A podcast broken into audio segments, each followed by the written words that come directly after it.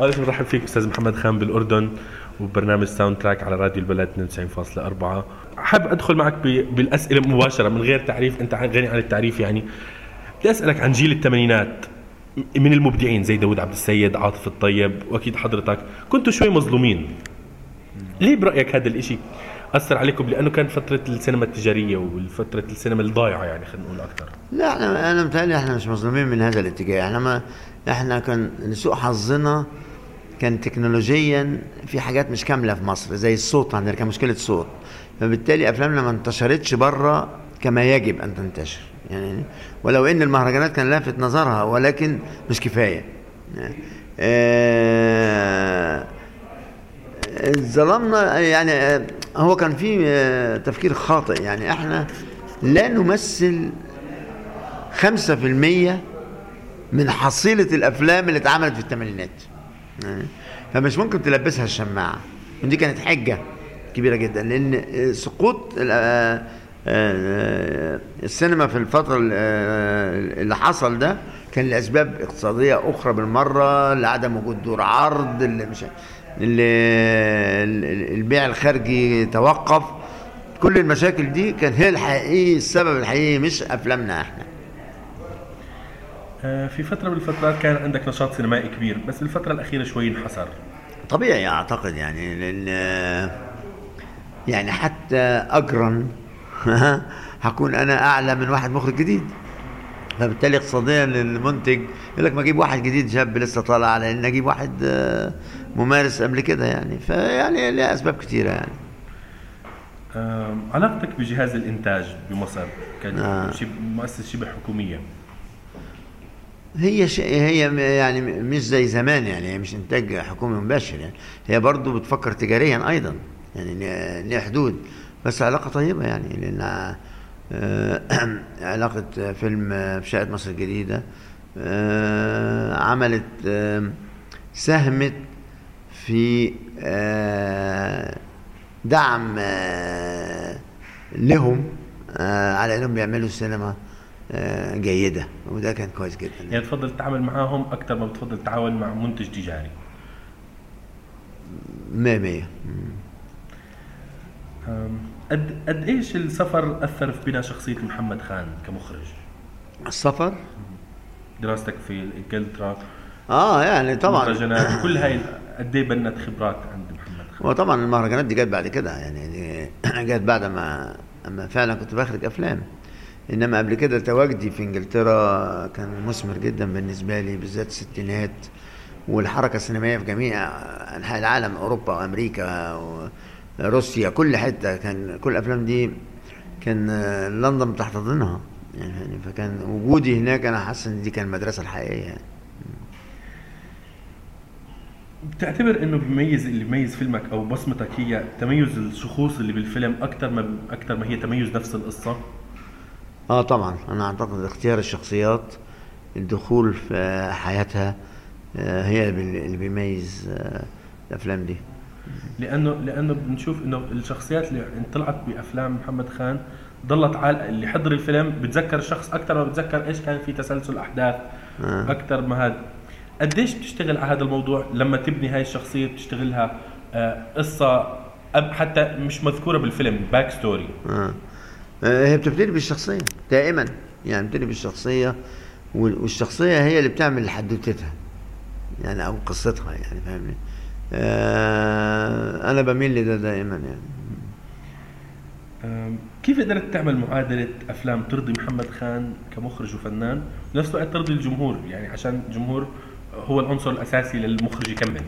آه هي بس هي ما فيش تفكير مسبق إن أنا بعمل الفيلم ده لازم يعجب الناس أو ما يعجبش الناس. أنا بتمنى إنه يعجب الناس يعني فاهمني؟ بس بعمل الفيلم لأن أنا مصدقه. و... وأعتقد ده هو السبب الأساسي اللي خلى الناس تحب الأفلام دي. مع الزمن قديش تطورت أفكار محمد خان من بدايته كمخرج؟ إنه كان مثلا يشوف نوع معين من الأفلام اللي هو ممكن يكمل فيه. قد إيه عمله بالأفلام هاي خلاه يغير وجهة نظره؟ تغيير وجهة نظر من ناحية إيه يعني؟ من ناحية طبيعة طبيعة بشرية من ناحية تطور تفكير من ناحية أفكار مؤمن فيها. لا هي طبعا من ناحية آه، النضوج ده شيء طبيعي يعني إن أنا مع العمر ببص للحياة عموما بشكل مختلف وده بي- بيتعكس في الأفلام. ده شيء طبيعي جدا. رأيك بالحالة السينمائية في الوقت الحالي؟ هو حل اقتصاديا محزن آه، آه، بس إحنا أنا من النوع المتفائل دائما واعتقد إن هتعدي. يعني هي السينما السينما المصرية كل 10 15 سنة تلاقي عندها الأزمة كده وبعدين تعديها وأنا أعتقد ده اللي هيحصل تاني. وهي الأزمة العالمية بجد أثرت بال- بالسينما المصرية؟ بطريقة غير مباشرة بس أثرت طبعا. آه، تجربة فيلم كليفتي ليه ما كملتش؟ أو ليه ما ما يعني ما وصلت؟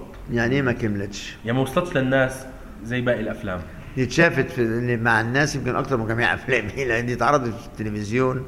يعني آه، بيتشاف مع عدد مهول من ال- الناس.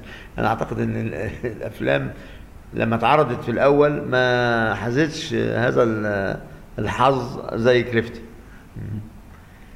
آه، طب تجربة ال digital رح تكررها؟ آه عندي مشروع إحدى المشاريع اللي عندي ده مشروع digital. تحكي لنا قصة كلوديا فيلم موعد على العشاء. يعني هو كان أنور قوادري المخرج السوري كان بيشتغل في إنجلترا كان عمل فيلم إنجليزي قبليها وكان عاوز يعمل فيلم تاني. فكان عاوز ياخد حقوق آه، موعد على العشاء وبالفعل حصل على حقوقه واتعمل فيلم تحت عنوان كلوديا. آه، كان فيه تغييرات طبعا بس برضه فيلمي كان أحسن يعني. آه، في قرات قبل فتره مقالة إنه تم عرض عليك تمثيل بفيلم Body of Lies مظبوط. ليه رفضت الدور؟